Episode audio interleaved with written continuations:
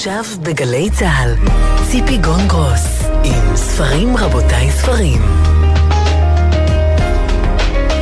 הבית של החיילים, גלי צה"ל.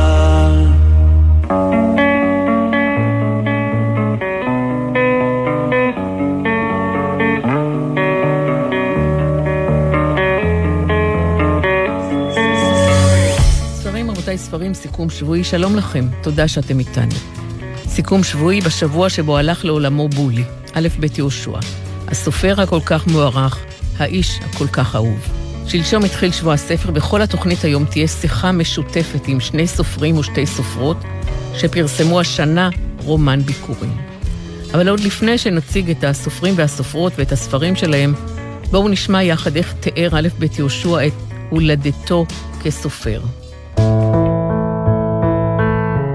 אני זוכר את הסיפור הקצר הראשון שלי שכתבתי, שנקרא מיטתו של הזקן מן הקומה הראשונה, לאחר מכן הוא התקצר ונקרא מות הזקן.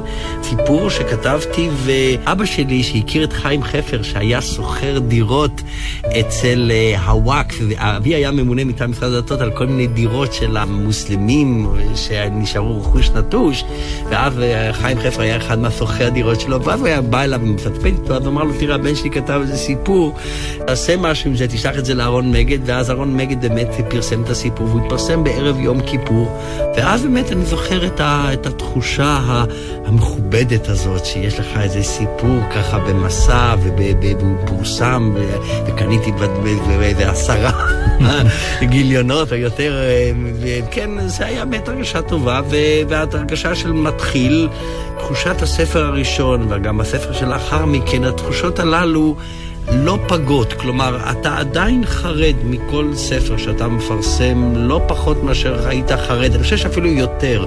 אתה הרבה פעמים מתחיל דרכך הספרותית מבלי כל כך חששות. אתה זורק ספר ואתה חושב שלא יקרה שום דבר. היום, אז שאתה מפרסם ספר, אז אתה יודע כבר את כל המערבים ואת כל הבזוקות שממתינות לך בכל הדרך, אתה, אתה חושש עוד יותר. א' ב' יהושע זיכרונו לברכה. ספרים רבותיי ספרים, אני ציפי גונגרוס, איתי המפיקות עשאל פלד ותמנה צורי, הטכנאית היא מיכל כהן, בפיקוח הטכני עומר נחום ואילן גביש. כל התוכנית היום, כמו שאמרתי, תהיה שיחה עם שני סופרים ושתי סופרות שפרסמו ספר ראשון בשנה שחלפה.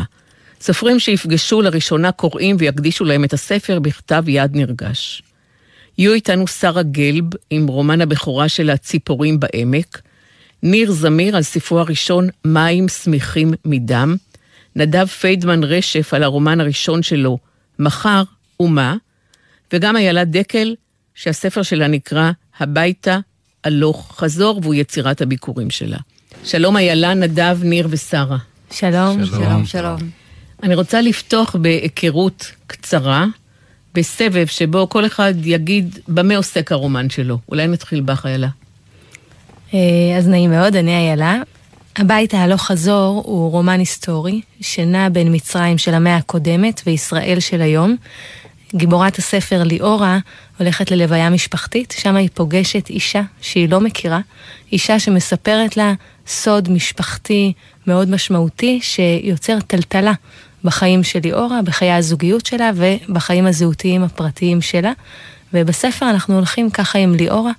ועם הסוד המשפחתי הזה שזורק אותנו בין העבר להווה. נדב? אמ, חייל ביום שחרורו, שקוראים לו עידו, הוא צועד לעבר הש"ג, ופתאום הוא רואה אה, התנהגות מוזרה של השומר, מה שגורם לו באיזה, באיזו החלטה אינטואיטיבית, קצת אימפולסיבית, לזנק מאחורי עץ אקליפטוס שמן, ולהתחבא מאחורי העץ למשך שמונה שעות. אמ, הרומן אה, מחולק לשמונה שעות, ככה שעידו מתצפת על השומר, ובזמן הזה מתגנבות כל מיני מחשבות וזיכרונות אמ, לתוך הסיטואציה. שרה? היי, אמ, אז הספר שלי מדבר על אה, סופי, שאימא שלה, מריה, אה, עומדת למות. הם לא היו בקשר הרבה שנים, והיא נוסעת להיפרד ממנה, חוזרת חזרה לעמק. המפגש המחודש מספר את הסיפור של משפחה אה, מיוחדת, לא נורמטיבית, אה, לא מתפקדת, וגם שם נפרסים אה, המון סודות מהעבר, אז הוא ככה בין ההווה לעבר הרחוק. ובסופו של דבר זה גם, זה איזשהו סיפור על זהות, מציאת זהות עצמית, מגדרית, לאומית אפילו, ואני חושבת שזה סיפור על גאולה, אז למרות ככה הכאב והידיעה מראש שאימא הולכת למות, יש בו המון אהבה. ניר? אוקיי, okay, הסיפור שלי uh, עוסק באדם, איש ביטחון לשעבר, שהעולם ה... הישן, העולם המקצועי שלו, uh, בעצם ממשיך לרדוף אותו ומייצר התנגשות בין העולם החדש שהוא מנסה לבנות לעצמו, ובתוך זה איזשהו מפגש עם שלל דמויות שמייצרות בעצם מצבים מורכבים, מאתגרים, עם ערכים סותרים ומתנגשים. אני כתבתי את הסיפור uh, בהתבסס... Uh, על עולמות שאני מכיר, על העולם החשאי, על עולם השיט, עולם המים. אני רוצה רק לומר שוב למען המאזינים שלנו ולמענכם את שמות הספרים. הספר של שרה נקרא ציפורים בעמק, של נדב נקרא מחר ומה, הספר של איילה נקרא הביתה הלוך חזור, והספר של ניר נקרא מים שמחים מדם. אתם סיכמתם בקצרה, אבל אם לסכם עוד יותר בקצרה את מה שאמרתם, סיכום קצת שטחי, כי יש פה בעיקר התייחסות שלי למעטפת, לספרים של הבנים, של ניר ושל נדב, יש זיקה לעולם הצבאי, הביטחוני, ולספרים של הבנות, שוב, סליחה על ההכללה, של איילה ושל שרה, הספרים האלה נטועים יותר בעולם של משפחה, של שייכות וזרות ושל סודות משפחתיים. ניר, אתה היית, כבר רמזת, איש מערכת הביטחון, 25 שנה ביחידות שטח, גם אבא שלך היה איש מערכת הביטחון. על פניו, שירות ביטחוני ממושך ויחידה קרבית, ותפקיד בכיר בעולם החשאי זה הכי הפוך מלשבת מול הנוף עם לפטופ ולהרהר, או מול הים. כן, האמת שזו שאלה ששואלים הרבה פעמים, אני לא בטוח שזה כזה הפוך, אני חושב שבעולם הביטחוני יש אה, אולי לא מעט אנשים חושבים ומתבוננים במציאות, ומטבע הדברים העיסוק הזה הוא דווקא מספק להם כר אה, נרחב להתבוננויות בסיטואציות שהן דווקא לא שגרתיות. וגם האידאה הזאת של לשבת עם הלפטופ אה, מול האופק ולכתוב, אותי לפחות היא לא פגשה, אני לא מסוגל לשבת ולכתוב מול לפטופ, אני... בדרך כלל הכתיבה שלי או המחשבות שלי או הארגון של, של הרעיונות, אצלי זה מתרחש אה, כשאני בתנועה. אני צריך להיות במצב גם פיזי וגם מנטלי של נדידת מחשבות, תוך כדי עשייה של משהו אחר, וככה לאט לאט אני מתחיל ללקט רעיונות, ואני מתיישב מול הלפטופ, כמו שאמרת, רק כשזה בשל ומאורגן, ואז אני כבר שופך את הכל לתוך המסך. וזה אכן מה שקרה במהלך השנים, כתבת לעצמך הערות, סיפורים קטנים? ממש ככה. אני לא, לאורך השנים ככה, תמיד הייתי איזה פנקס קטן וליקטתי מחשבות ותובנות ודברים שראיתי, דברים שחשבתי, דברים שחוויתי, פיסות וקרעים של כל מיני דברים. כתבתי די למגירה. אה, ובשנתיים, שלוש האחרונות כשפרשתי, אה, התיישבתי והתחלתי לכתוב והפכתי את זה לספר. נדב, נעבור אליך, כי באמת הספר שלך מתרחש ממש בתוך בסיס צבאי. כולם עושים אה, טבלת ים הנייק, מתי משתחררים, ואצלך, די, כבר הוא גזר את החוגר, הוא כבר החתים את כל המפקדים על כל הטפסים, והוא נשאר שמונה שעות בתוך הבסיס. נכון. עד כמה דברים שנמצאים בספר, לאו דווקא העובדות של העשייה, אבל ההרהורים, התחושה בתוך הבסיס הצבאי, עד כמה אלו דברים שאתה בעצמך חווית? אה, אני חושב שיש שם הרבה דברים, הרבה סיטואציות שאני יצא לי לחוות אותן בעצמי. אם זה, לא יודע מה, מסעות, טיפוס על מנופים, זה לא קשור לחוויה הצבאית שלי, ויש שם איזו סיטואציה שה, שעידו שם מטפס על המנוף כדי לתלות שלט. כולם לדעת אסור לזחול בלי אישור. אז uh, הוא מטפס על המנוף, יש שם תיאור של, לא יודע כמה, שישה עמודים. של הדבר, וגם לי יצא לטפס על מנופים כאלה ואחרים, זה איזה מין תחביב מוזר כזה. רוצה להתייחס רגע, אבל למה שאמרת מקודם על החוויה הצבאית, אני חושב ש, שבמקרה הזה, התפאורה היא מעין תירוץ, זאת אומרת, ה... יש פה איזה ניסיון להעביר אה, מצב דחק נפשי של מישהו שנמצא בתוך מסגרת מאוד מאוד לוחצת, לדוגמה זה יכול להיות אותו דבר ילד בבית ספר יסודי. שאומרים לו מה לעשות, שמחייבים אותו להיות בשיעורים, שכביכול אין לו בחירה חופשית והנפ... והנפש שלו פשוט לא מסוגלת להתמודד עם זה, הוא לא... אין סינכרון בין העולם הפנימי שלו למה שקורה בחוץ. אז זה יכול לקרות בכל מסגרת שהיא לוחצת, כמו, כמו שאמרתי, בית ספר, עבודה, בגלל. הזכרתי מקודם את, את הטבלה שעושים לקראת השחרור, כן. ואצלך יש תפקיד מאוד מעניין לזמן, או בוא נגיד, השתקפות מאוד מעניינת של הזמן בתוך הספר. הוא נפתח בכתיבה על השעה הראשונה, השעה השנייה, השעה השלישית, ואחר כך אתה נותן גז.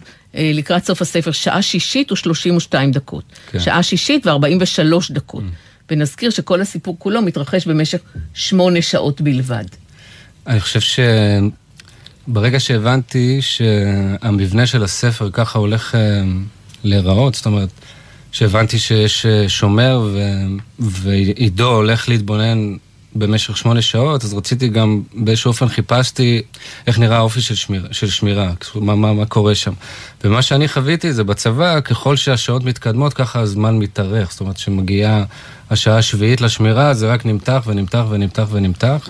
ובגלל זה, ככל שהספר מתקדם, אז זה באמת מתחיל משעה ראשונה, שעה שנייה, ו, וברגע, אני חושב שברגע שזה מגיע לשעה החמישית, אז זה באמת מתחיל להיות אה, יותר מפורק, ו... והש... והשניות והדקות, וכמו חייל ש...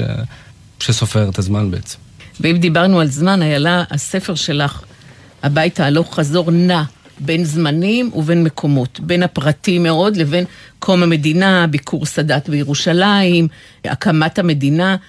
בתוך הכפלים האלה מסתתרים סודות משפחתיים, ולא רק סודות משפחתיים, אלא גם קשר שמתהדק ונפרם עם אלוהים ועם האמונה. כמה הדברים האלה לקוחים מתוך העולם שלך? או במילים אחרות, האם גם את בלוויה משפחתית נודע לך משהו מרתק על המשפחה שלך? אז לפני שנתיים, ממש בתקופת הקורונה, בלוויה של סבתא שלי, אה, פגשתי אישה שלא כל כך הכרתי מתוך המשפחה, שהיא הייתה בת של אחות של סבא. אה, ובעצם היא זו שסיפרה לי את הסיפור המשפחתי, שלסבא שלי הייתה אחות, שאף פעם לא שמענו על קיומה. אחות שבזמן שכל המשפחה עלתה ארצה, היא התחתנה עם מוסלמי ונשארה לגור במצרים. אבא שלה, סבא רבא שלי, גירש אותה בעצם מהמשפחה ואסר ליצור איתה קשר.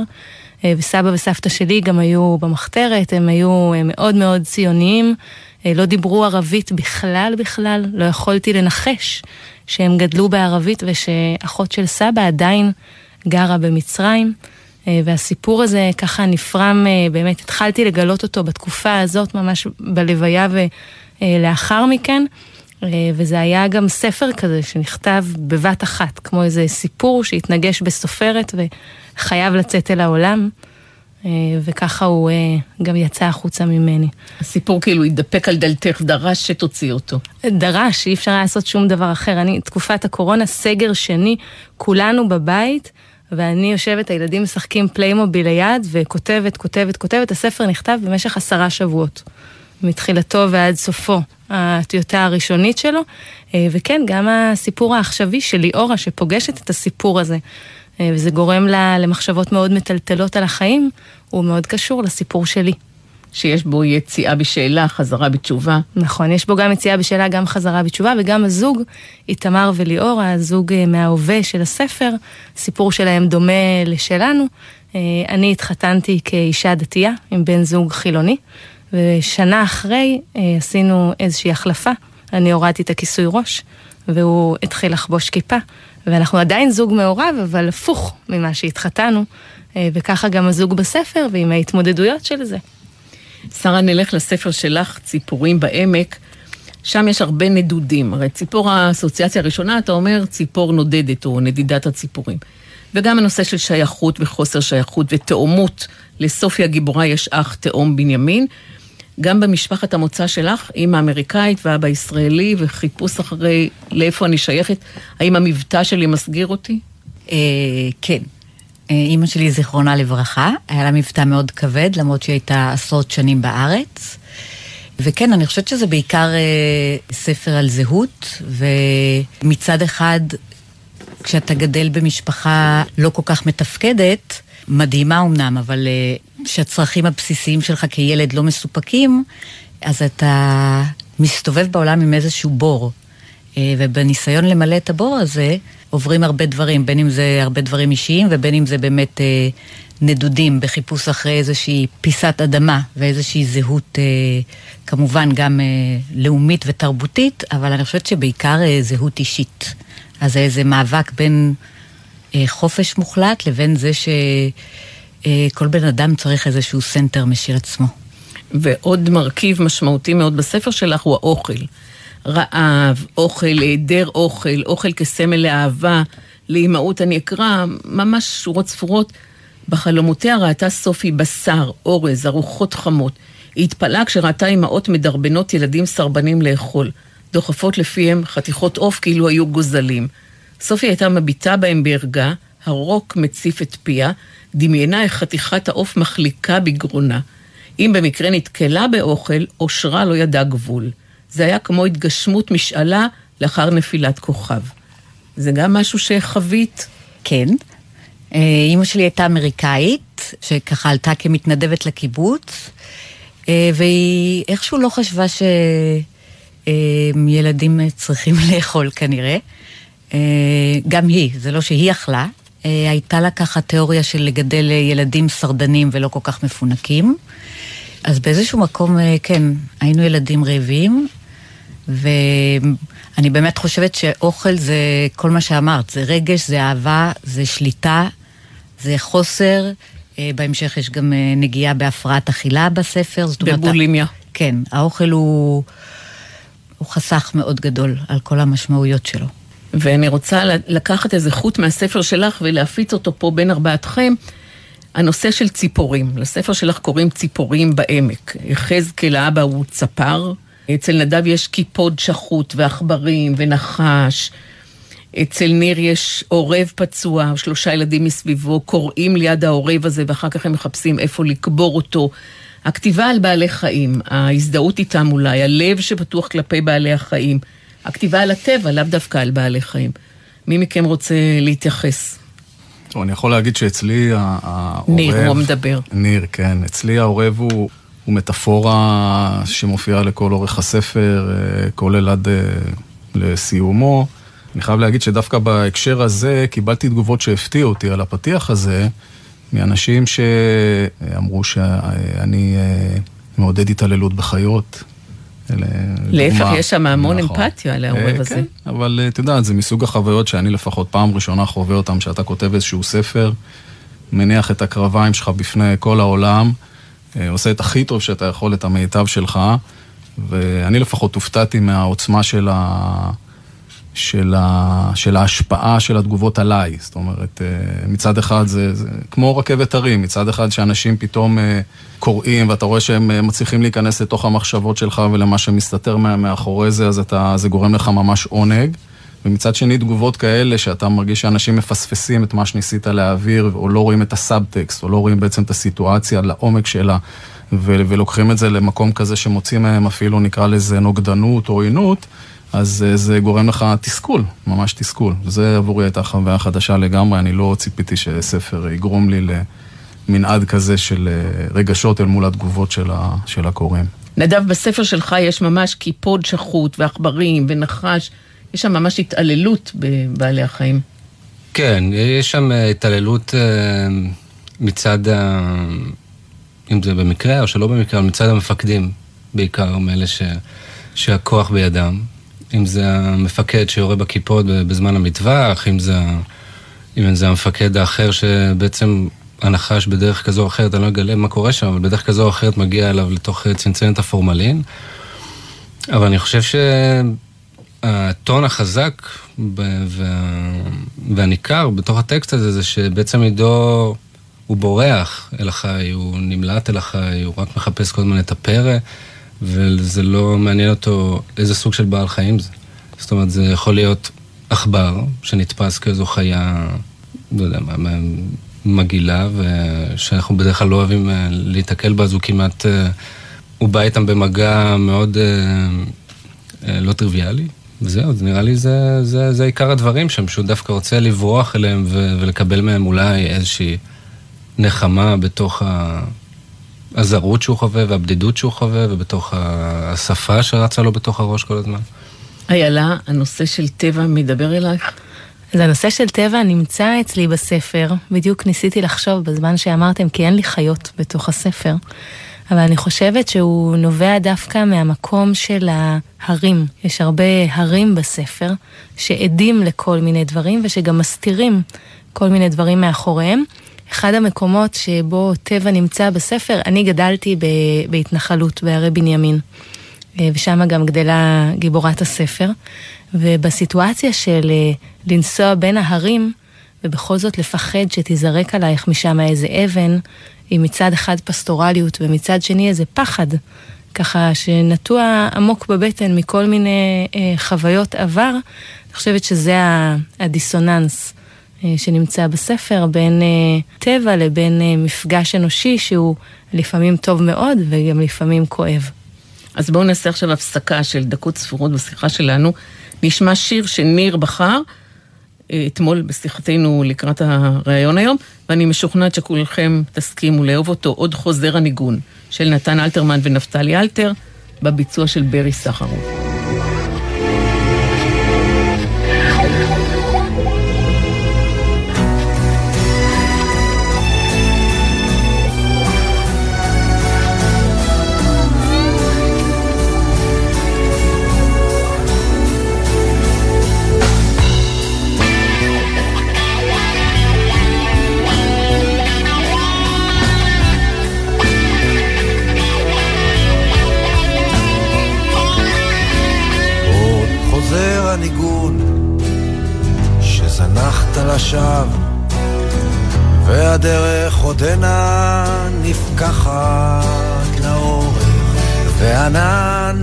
בשמיו, ואילן בגשמיו, מצפים עוד לך עובר אורח,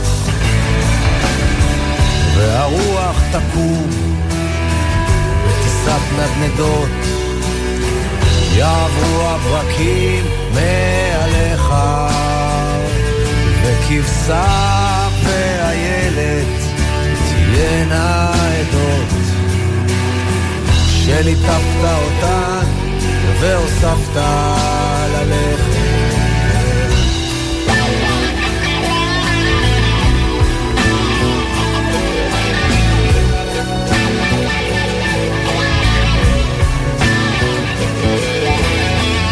ידיך ריקות ועירך רחוקה ולא פעם סגדת פעיל לחושה ירוקה אישה בצחוקה. וצמרת גשומת אף אפיים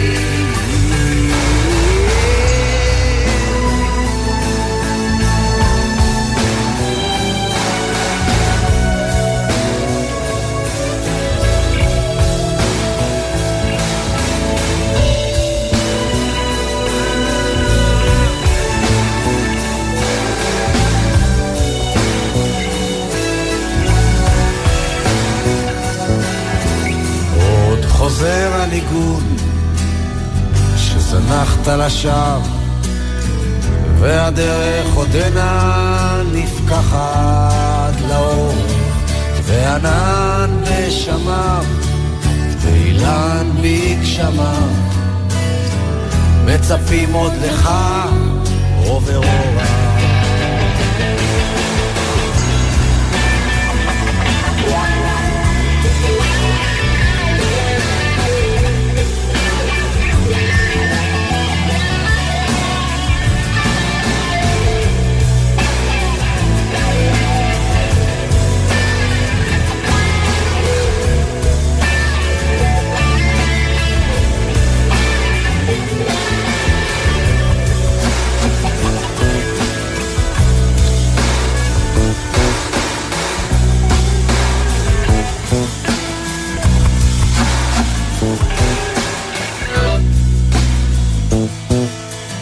שמענו את ברי סחרוף בשיר של נתן אלתרמן, עוד חוזר הניגון, ואנחנו חוזרים אל התוכנית שלנו, שיחה מיוחדת לקראת שבוע הספר, אחרי התחלת שבוע הספר, עם ארבעה סופרים שמפרסמים עכשיו רומן ראשון. עם שרה גלב על ציפורים בעמק שהיא כתבה, עם נדב פיידמן רשף על מחר ומה, עם איילה דקל על הביתה הלוך חזור, ועם ניר זמיר על הספר מים שמחים מדם. אני רוצה ללכת אלייך, איילה, הנושא של המילים מופיע הרבה בספר שלך. המילים הנכונות, מי טוב לו עם מילים, למי יותר קשה עם מילים. גם באופן ישיר אה, מופיע שם ממש אה, כעיסוק. אבל בעצם אצל ארבעתכם ואצל כל סופר ומשורר, הנושא של מילים הוא, ה- הוא הכלי שלנו, כן? יש חיפוש מתמיד אחרי המילים הנכונות. לפעמים הן מגיעות מחיפוש חלטני בגוגל של המוח, לפעמים מאיזו שכבה לא מודעת. אני שמה פה את השאלה, איך אנחנו מוצאים את המילים הנכונות? ומה זה אומר מילים נכונות? אולי נתחיל ממך, איילה, כי את כותבת על זה בספר במפורש. אז אני אגיד קודם כל שזו נקודה מאוד מדויקת, כי אני מרגישה שאני בכלל בעיסוק שלי, ביום-יום שלי, אני בן אדם, אני אישה של מילים. אה, מה זה אומר שאני אישה של מילים? אני ראש הישיבה החילונית של בינה, וגם אה, ביום-יום שלי מה שאני עושה זה מתעסקת בסיפורים, בין אם זה סיפורים תלמודיים, בין אם זה טקסטים של הגות, אני מתעסקת במילים ובסיפורים ובפרשנות של מילים ובדקדוק בתוך מילים. והמקום הזה של פתאום לכתוב טקסט, כשאני כל היום שלי מלמדת טקסט, ואז אני יושבת וכותבת אותו, אז יש בו גם איזה חרדת קודש מאוד מאוד גדולה, וגם כל מילה בעברית יש לה הרבה מאוד משמעויות וקונוטציות. גם בתנ"ך, גם בתלמוד, גם בספרות ובהגות, וכל מילה יש לה איזה חיבור רחב יותר. אה, ואני גם בן אדם של מילים בזה שאני חושבת שזה מה שאני עושה למקצועי. אני מדברת כל היום. אני מקצועית בלדבר מול קהל ובלהנחות קבוצה כדי שאנשים ונשים אחרות ידברו. אה, ואני חושבת שיש משהו במילה שהוא מאפשר קול בעולם. ביאליק מדבר על זה בגילוי וכיסוי בלשון, שיש איזה רעיון גדול וענק שנמצא בתוך הראש שלנו, והמילה היא הביטוי שלו בעולם. היא בסוף הביטוי בחיי המעשה. אז יש לה משמעות ענקית, היא לא סתם מילה, היא רעיון של דורות שלמים, שבתוך המילה הקטנה הזאת שיוצאת לי בסוף מהפה, או נכתבת על הדף. מי עוד רוצה להתייחס? אמ, ניר. כן, אני, אני מאוד מתחבר למה שאלה אמרה. זאת אומרת, אני, אני בכלל מאמין שאנחנו אורגניזמים שמדברים את עצמם לדעת, הרי ללא עורף, יש לנו את הדיבור הפנימי שלנו שהוא בלתי פוסק, אה, אפילו שאנחנו ישנים, ויש את הדיבור החיצוני. וככל שאוצר המילים שלנו גדול יותר, זה מאפשר לנו אה, אה, לחוות את המציאות או, או להתבונן בה בצורה הרבה יותר מורכבת. הצד השני של המטבע זה שדווקא היכולת לדייק, ואני מאוד מתחבר למה שאמרת, ולצלוף במילה אחת אה, את מה שרצית לומר, אה, את מה שרצית להביע, זה מבחינתי מסע בלתי פוסק. זה, זה חתירה בלתי פוסקת למצוינות. אני, כמה אתה מוחק בתוך הכתיבה שלך? אני כותב מאוד שלדי, וזה זה מסוג הדיאלוגים שגם היה לי עם העורכת שלי, רותם כסלו, שפה אולי זו הזדמנות גם להגיד לה תודה, כי הייתה לי עבודה מופלאה איתה. אני כותב מאוד שלדי, ובמהלך הכתיבה פתאום עצרתי את עצמי ואמרתי, רגע, אולי הספר קצר מדי, אולי אני צריך קצת להרחיב בתיאורים. אבל אז uh, עצרתי את הנטייה הזאת ואמרתי, ככה אני כותב, ככה אני מדבר, ככה אני חושב. דווקא, אה, נקרא לזה העושר של המילים שיש לך בראש, אל מול היכולת לברור בדיוק את המילה המתאימה ולשים אותה על הדף, אה, אני חושב שאלה שתי, ה... שתי הנקודות שבסוף הן מתחברות. אה, לי מאוד קשה לקרוא דברים של... טקסטים של אנשים אחרים, שאני מרגיש שיש שם מילים מיותרות. אולי אפילו מישהו אמר פעם שלכתוב סיפור קצר זה הרבה יותר מסובך מאשר לכתוב יצירה ארוכה. אז בעיניי זה אתגר בלתי פוסק, כל הזמן לנסות ו- ולהשחיז את המילה הנכונה שתבטא בדיוק את מה שאתה רוצה להביע באותו רגע. שרה? אני מגיעה מכיוון קצת אחר, אני חושבת. כמובן שאני מאוד אוהבת מילים, אבל אני דווקא אוהבת את החיבורים של מילים ואת התנועתיות שבמילים. זה כמעט מבחינתי אה, לצייר במילים. אני חושבת, גם הספר שלי הוא מלא בדימויים ומטאפורות. אני חושבת שהחיבור וה... יחסים בין מילים הרבה פעמים מוליד איזושהי מילה או תחושה חדשה, אה, שבהקשר הזה יכולה לפעמים להיות יותר אה, אה, ססגונית ואפילו יותר מדויקת מאשר מילה כשלעצמה. אז ככה אני, אני חווה המון תנועה בכתיבה ובמילים. אולי כי אני בן אדם שגם מאוד אוהב תנועה, אבל אצלי מילים זה, אני אוהבת שהן רוקדות אחת עם השנייה. מאיזה כיוון את מגיעה? מקצועי. האמת שמאוד התחברתי למה שאיילה אמרה, כי אני עושה סדנאות מיוחדות לנשים, אה, למציאת הקול האישי. הספר אצלי, אה, בניגוד לאיילה, הספר לקח לי עשור, התחלתי לכתוב לגמרי במקרה, בחיים לא תכננתי, זה קרה אחרי שאימא שלי נפטרה. הוא רצה לצאת, זאת אומרת, כל הטקסט היה שם אחרי חודש, אבל לקח עוד עשור עד שהצלחנו אה, גם להיפרד, גם לתת חופש אחד לשני, היחסים התחילו כסימביוטיים מאוד, אני והספר, ואחר כך רבנו וחזרנו. אה, ואני חושבת שהתבגרתי, והספר באמת שינה לי את החיים, בלי קשר לזה שהוא יוצא לאור, אלא תהליך הכתיבה עזר לי למצוא את הקול שלי, את הגרגר אדמה שלי, את המקום שלי בעולם, זה משהו שלא היה לי, אה, וזה באמת אה, בזכות הכתיבה. אז היום הסדנאות שלי הם כמובן עם טבע, שזה אהבת חיי, ויוגה, והמון כתיבה. נדב. אני חושב שלדבר על מילים מדוברות או כתובות זה דבר מאוד, זאת אומרת, זה, זה נושא מאוד עדין וחמקמק וקשה מאוד אה, לתפוס אותו בזה, בזה מחשבה עכשיו. אבל מה שאני כן יכול להגיד שקצת הפוך מניר, אני חושב, תקן אותי אם אני טועה, בזמן הכתיבה של הספר הייתה איזו מין אה, תחושה שאני רוצה להעביר, זאת אומרת שאם עכשיו אה, עידו יוצא לאיזה מסע, או, או משהו מעיק עליו, אם, אם הספר, אם התחושה הפנימית שלו היא מעיקה, אז שגם לקורא באיזשהו אופן יהיה מעיק. זאת אומרת שהוא ילך איתו יד ביד וירגיש את המועקה הזאת שעוברת עליו. זאת אומרת, לא לספר על, אלא ממש להיות בתוך החוויה, להצליח איכשהו לנסות, לקוות, להיות uh, בתוך המועקה, ואם יוצא לחיפוש, אז ממש לצאת איתו לחיפוש, וזה יכול עכשיו ל- ל- להתפרס על... Uh, על עמודים, זאת אומרת, ללכת איתו יד ביד, הוא מחפש פה, הוא מחפש שם, וללכת איתו ממש את כל הדרך, כדי להרגיש, אני חושב, באיזשהו אופן שהקורא עצמו הוא... הוא... הוא עידו. משהו כזה. הוא עידו, והוא גם הש"ג בבסיס, והוא אקליפטוס שהוא מסתתר כן. מאחוריו. כן. אז איילה אמרה שהיא עומדת בראש הישיבה החילונית של בינה, ושרה אמרה שהיא מעבירה סדנאות לנשים למציאת הקול האישי. ונדב, אני שואלת אותך, מה אתה עושה כשאתה קם בבוקר ולא כותב ספר? מוציא את שני הכלבים. ואחר כך? עולה על קו 289 לבית הספר היסודי יהודה מכבי, בצפון העיר. אה, אני מדריך חברתי שם, זה מין, זה תפקיד שאומר שכל הילדים שקשה להם, שקצת תוססים, שצריכים לפרוק אנרגיה, ש... שיוצאים מהכיתות השקופות למסדרון? שיוצאים מהכיתות, כן, זה בית ספר שקוף, זאת אומרת שכל הקירות שם שקופים, עשויים מזכוכית. אז הם יוצאים החוצה, ואני מלקט אותם, ודואג או לדבר, או לפרוק אנרגיה אם צריך. משחק איתם בכדור, עושה איתם ג'אגלינג, אה, מדי פעם גם, גם עוזר להם בשיעורים, בעבודות. ויש, אה, ויש גם אה, אה, קבוצות פרטניות של ילדים ספציפיים שמגיעים אליי במהלך השבוע. ואמרת עושה איתם ג'אגלינג, ופה אני מתעכבת, כי יש לי מידע נתעכב. מוקדם. קדימה. שאתה עושה גם ג'אגלינג ברמזור. לפרנסתו. לפרנסתך, כן. איפה, ברוקח?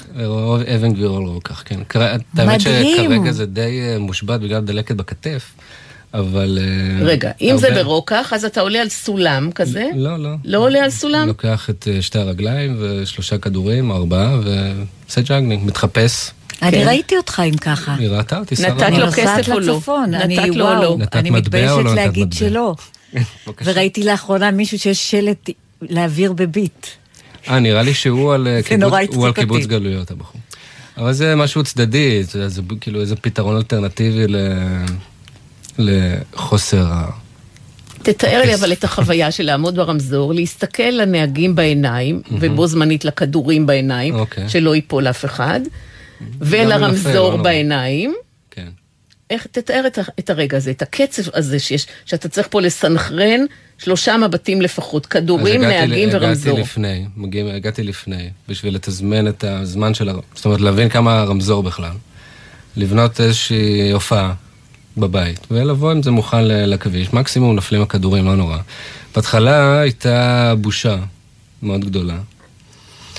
אם אמ, דודה שלי כאילו תעבור פה, מה היא תחשוב עליי? לא, זה דווקא נראה לי שהייתה שמחה. אבל, אמ, אתה יודע, משהו ב...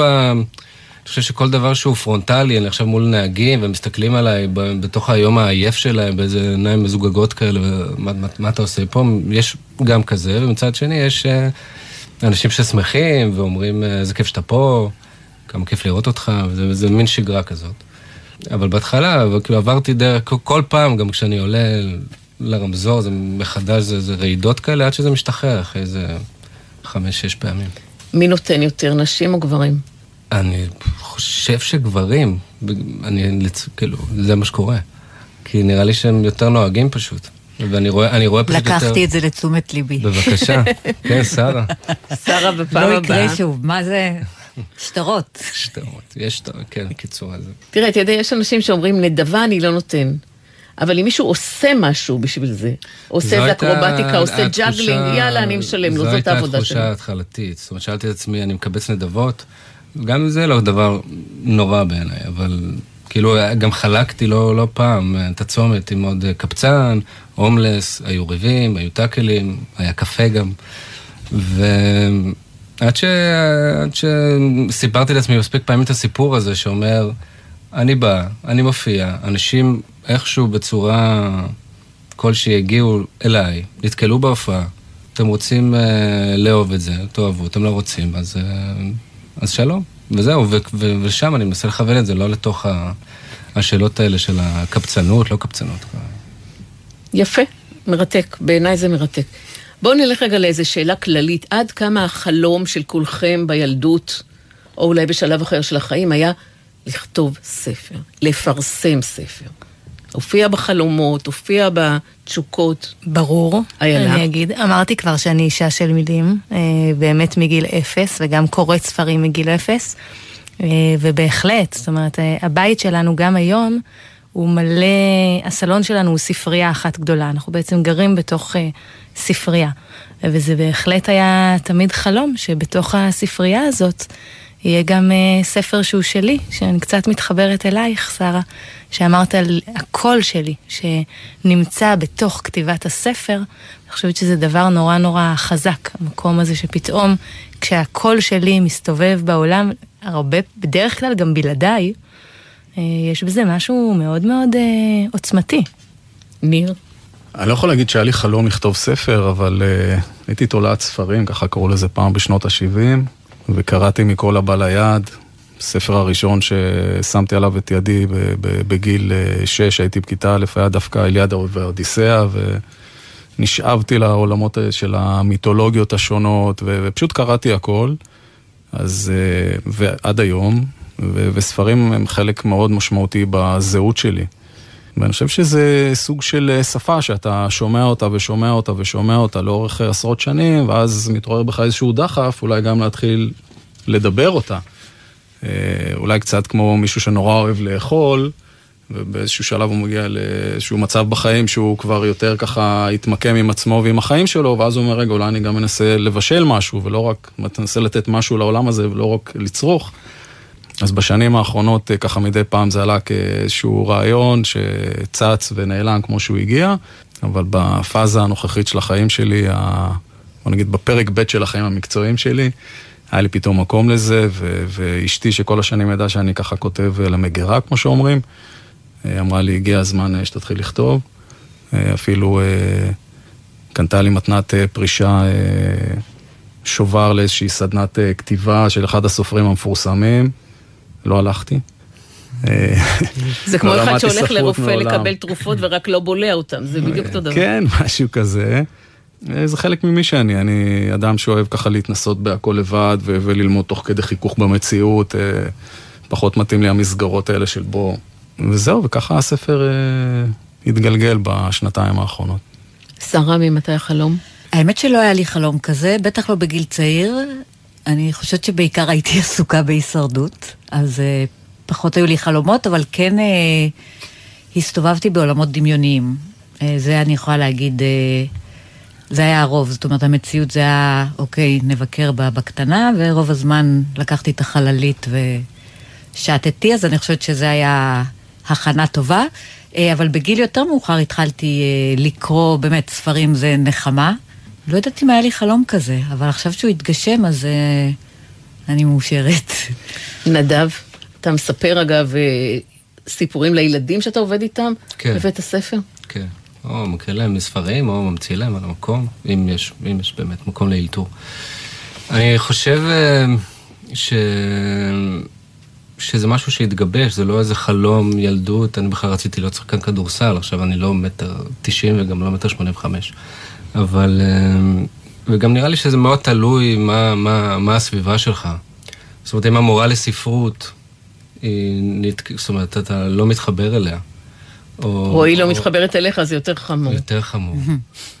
לא נגיד מה, מה קרה, אבל... תגיד דווקא, למה לא? לא משנה, לא, זה לא... קיצור. היא תאכל, היא עכשיו תאכל את הלב. היא תאכל את הלב.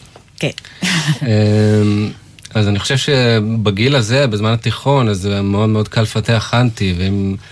ו- וידעתי באיזשהו, אני מתחבר למה ששרה אמרה לגבי העולמות הדמיוניים, כן שהייתי בכל מיני עולמות דמיוניים, וכן אה, מוזיקה, וכן טקסטים, אבל יש שם משהו מאוד מאוד אנטי, שלא לא, לא רצה, בכלל לא רצה לקרוא, לא רצה להקשיב, אבל כל פעם כשניגשתי לספר, אז הוא מאוד מאוד תפס אותי, ואיפשהו בצבא, זה התחיל אה, לרקום משהו, זאת אומרת, צורה יותר אה, רצינית, נאמר, או משהו כזה.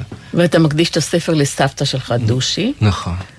ואני, גם סבתא שלך קראו לה דושי? לא, אני גם הקדשתי את הספר לסבתא שלי. כן, תכף נדבר על סבתא שלך. אה, אבל, אבל אימא שלך, אני מבינה שהיא עוסקת באומנות, בין השאר היא מעצבת כריכות לספרים. גם, גם, כן. לשלך גם?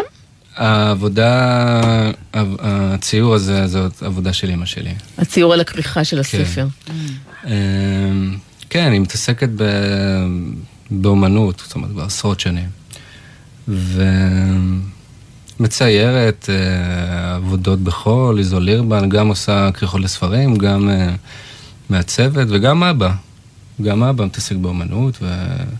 וניגן בחצוצרה ומצלם, ובכלל כאילו שיח אומנותי שכזה. איילה, ספרי לי על סבתא שלך. אז סבתא שלי, באמת הקדשתי לה את הספר וכתבתי שהסיפורים שלה הם היו פסקול חיי. אה, אני אגיד שגם עליי, הילדים שלי כששואלים אותם מה אני עושה, אז הם אומרים שאני מספרת סיפורים. אה, וסבתא שלי הייתה מספרת לנו, עדיין מספרת לנו, סבתא שלי, שהקדשתי לה את הספר, היא הסבתא שלי שחיה עדיין, מספרת לנו הרבה סיפורים. היא גדלה באלכסנדריה, אה, וגם בכתיבה של הספר, שזה היה בתקופת הקורונה ולא יכולנו להיפגש, אז אה, דיברתי איתה שעות ארוכות, אני כן הייתי בסדנת כתיבה, וכשכתבתי את הספר. וכשכתבתי אותו, מאירה ברנע גולדברג הנפלאה והמהממת. אימא של קרמל. אימא של אה, קרמל ושל עוד הרבה ספרים אה, טובים אחרים. אז היא אמרה לי, בהתחלה היא אמרה לי, תראי, הקטע העכשווי שאת כותבת, רואים שאת חיה את זה, אבל בכל הסיפור שמופיע בעבר, את לא מסתובבת באלכסנדריה של שנות ה-30, את צריכה להסתובב שם. ואז דיברתי עם סבתא שלי שעות ארוכות ואמרתי לה, עכשיו אל תספרי לי את כל הסיפורים הציוניים שהיו תמיד מספרים אצלנו בליל הסדר. תספרי לי רגע את היום-יום, איך הלכת לבית ספר, איך חזרת, איך היה נראה הרחוב, על מה כעסו עלייך בבית ספר, מה קרה שם, ופתאום נולד מנעד חדש של סיפורים שבכלל לא הכרנו שהם יצאו לאור גם בזכות הספר הזה, והרבה מאוד מהסיפורים פה שמתרחשים באלכסנדריה, הם באמת סיפורים שהיו באמת בימים ההם. ואני רוצה לסיום, זמננו כמעט מסתיים, שכל אחד מכם יתאר לי את הרגע הכי מרגש בתהליך של כתיבת, עריכת, הפקת הספר. אני יכולה להתחיל ולהמשיך את מה שאמרתי קודם. הרגע הכי מרגש היה בהשקה של הספר, אה, כשעמדתי שם מול סבתא שלי. קראנו חלק מהספר, וגם היא נעמדה מול כולם, ואולם של יותר ממאה ומשהו איש מוחאים לה כפיים, גם על הסיפור שנמצא בתוך הספר ששייך גם לה ושיצא לאור. אה, וגם כל פעם כשסבתא שלי מתקשרת אליי ואומרת לי, החברה הזאת והזאת שלי קראה את הספר ואמרה שהוא טוב, וראיתי את זה ושמעתי את ההוא, אה, וזה מקום אה, מאוד מאוד משמעותי, גם בקשר שלנו וגם בכלל בחיבור הבין-דורי הזה לשיירה שממנה אני באה. ניר? וואו, האמת שהיו לא מעט רגעים מרגשים לאורך הדרך. הראשון היה שחבר אה, קרוב, שבא מהעולמות שאני מכיר, אה, וגדלנו באותם מקומות, אה, התקשר אליי, אמר לי, תקשיב, אני קראתי את הספר, אני, אני מתרגש עד דמעות, אני יושב עם מרקר, ואני מסמל לעצמי משפטים, ואני יושב פה עם הבת זוג שלי כרגע, ואני מקריא לה משפט משפט. ו... הוא פשוט הרגיש שהצלחתי כנראה לדייק איזה שהם אה, חוויות משותפות, לא בהכרח שעברנו ביחד, אלא לדייק דברים של, של מי שבא מהעולמות האלה, חש אותם ולא תמיד הדברים מדוברים. הייתה לי עוד חוויה אחת מאוד מרגשת ומיוחדת במפגש עם קוראים של ידיעות אחרונות. פגשתי שם מישהי, שמעולם לא הכרתי כמובן לפני זה, שבמהלך השיח איתה, היא באה ואמרה, תשמע, אני קראתי את הספר, ועשיתי לעצמי רשימה של כל השמות של אה, הדמויות שיש בספר. וניתחתי לעצמי למה בחרת כל שם ומה עומד מאחורי זה. עכשיו, אני אגיד בסוגריים שבמהלך השיח עם העורכת, היה לי נורא חשוב שתהיה מש... שיהיה משמעות לכל שם. והעורכת אמרה לי, תשמע, זה לא כזה קריטי, למה אתה מתעקש על זה? והתעקשתי על זה. סוגר סוגריים, ואותה אישה שפגשתי במפגש, הוציאה איזשהו דף עם כל השמות, ופשוט ניתחה אחד לאחד את כל השמות שיש בספר, הייתי אומר בצורה קרובה למאה אחוז למחשבות שהיו לי ולמה בחרתי כל שם ושם, אה, עם ההקשרים הנכונים והכל, וזה זה, זה נתן תחושה מופלאה שיש בעצם שני אנשים זרים, שמסוגלים להתחבר דרך טקסט ולהרגיש את המחשבות אחד של השני, וזה היה רגע מאוד מרגש עבורי. שרה? אה, אז אני גם אבחר בשני רגעים. אחד, זה נסעתי ככה בדרך, היה טלפון, אני מודה שעניתי בלי דיבורית, אני לא יודעת למה, בדרך כלל אני לא עושה את זה, אה, וזה היה דווקא מישהו ממטר, למרות שבסוף הלכתי עם כנרת, אבל הרגע הזה שמתקשרים אליך ואומרים שרוצים את הספר, אה, וואו, זה כאילו, זה רגע באמת אה, מרגש. והשני, אני חושבת שהגיע הספר פיזית, והוא מוקדש לאימא שלי, ואני באמת מרגישה שהספר הזה הוא שלי ושלה, למרות שהוא נכתב אחרי שהיא נפטרה, אבל זה בעצם סיפור עלינו, ואני יודעת שאיפשהו היא מאושרת uh, מהספר הזה, אז לראות את ה... לאימא בדף הראשון, ממש ריגש אותי. נדב. הספר יצא לפני חודשיים, אז אני, אני חושב ש... כאילו כבר הספיקו להיות כל מיני אה, אנקדוטות אה, מרגשות. אני חושב שאחד הרגעים המרגשים ביותר, אני אמשיך עם אה, מוטיב הסבתא, mm-hmm. שסבתא שלי היא הראשונה שקראה את הספר, ו... ואיזה יום אחד היא מתקש... התקשרה אליי ואמרה, אוי, נדבי, זה כל כך עצוב ויפה. ו... אבל למה שזה יעניין מישהו? ככה היא אמרה. צפוי לך עתיד טוב, כי דוד גרוסמן תמיד מספר שאבא שלו אמר לו, אתה חושב שזה יעניין עוד מישהו חוץ כן. מהמשפחה שלנו? כן. אז אתה במקום טוב. יכול להיות, אבל uh, סבתא שלי לא הספיקה לראות את, ה, את הספר, אלא קראה אותו בגרסה הראשונית שלו, uh, ואני חושב שזה רגע מאוד מאוד מרגש. כן.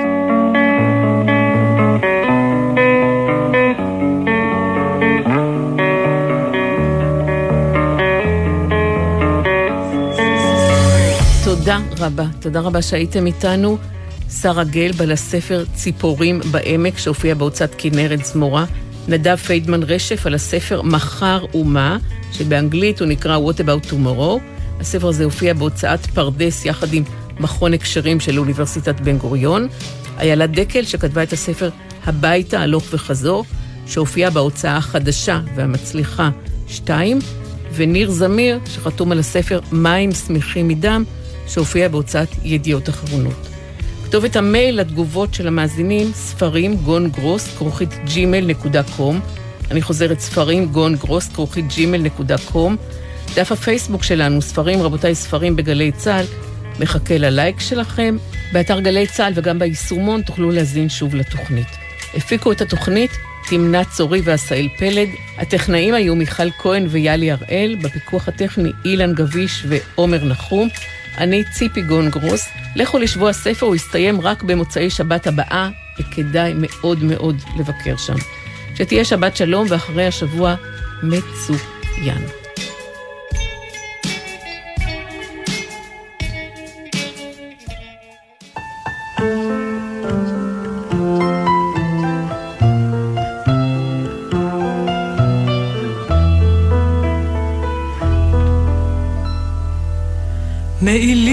פשוט ופנס על הגשר. ליל הסתיו ושפתיי הלכות מני גשם. כך ראית אותי ראשונה בתזכורת. והיה לי ברור כמו שתיים ושתיים, כי אהיה בשבילך כמו לחם ומים, וכאל מים ולחם אליי תחזור. בעוניינו אמר בעבור אותך זעם, גם למוות אתה קיללתני לא פעם, וכתפיי הקרות רעדו משמחה,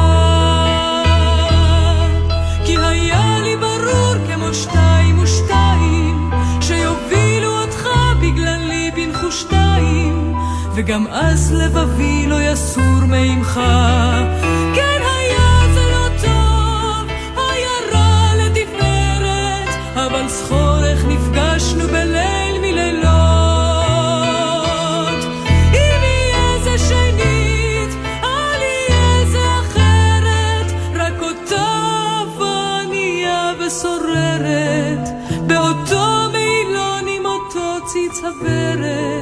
באותה השמלה הפשוטה משמאלות.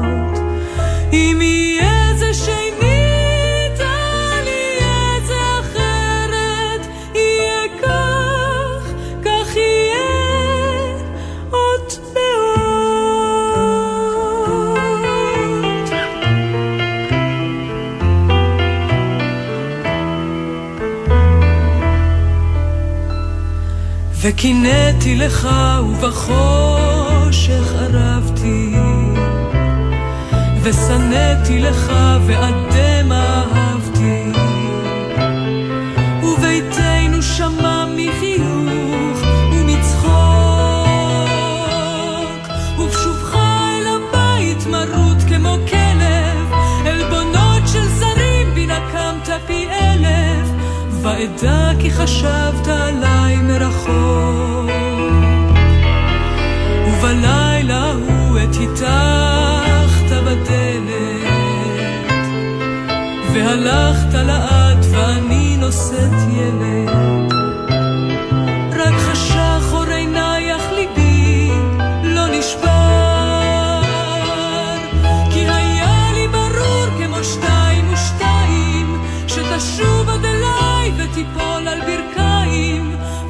ואני בפניך אביט ואומר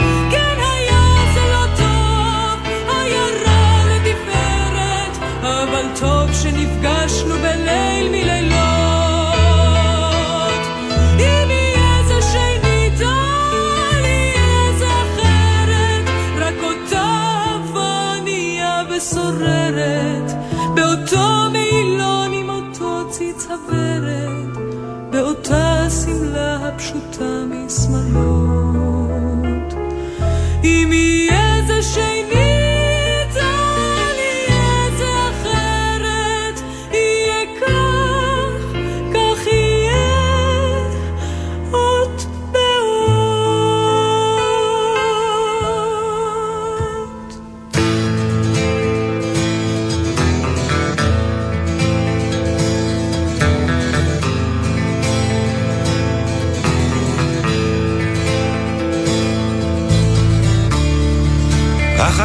ילדתי זה סיפור רציני. לפעמים אני מת מפחד. מהצל של עצמי מכל מה שסביבי. יש לפעמים רגעים שנדמה. הנה האור בקצה ופתאום זה חושך וגם את כמו כולם שאיבדו את דרכם. תחפשי איזה אור בחושך. תתבגרי, תשתני, הזדקני ותראי יש לפעמים רגעים שנדמה. הנה האור בקצה מפרפר בחושך שהדלקנו בלילה מה נשמע, נשמע, סוף השבוע, הבית של החיילים. גלי צהל כל הזמן. גלי צה"ל, יותר מ-70 שנות שידור ציבורי. שלום, כאן גיא הוחמן, ורציתי לדבר איתכם היום על כלים חשמליים שחייבים לנהוג בהם. גיא, סליחה, אבל אומרים לרכוב. רוכבים על אופניים חשמליים או גלגינוע, קורקינט חשמלי. נשמה של ברבור, לנהוג. תאמין לי, לרכוב. מהארשמלו של האבא, גם לנהוג. כי כלים חשמליים בכביש הם כלי רכב, ולכן הנוהגים בהם חייבים לציית לכל חוקי התנועה והתמרורים. לא עוברים ברמזור אדום, לא נצמדים לרכב מצד ימין בצומת, ונוהגים תמיד בצידו הימני של הכביש. כי אם רוכבים בכביש, נוהגים לפי החוקים. כולנו מחויבים לאנשים שבדרך, עם הרלב"ד.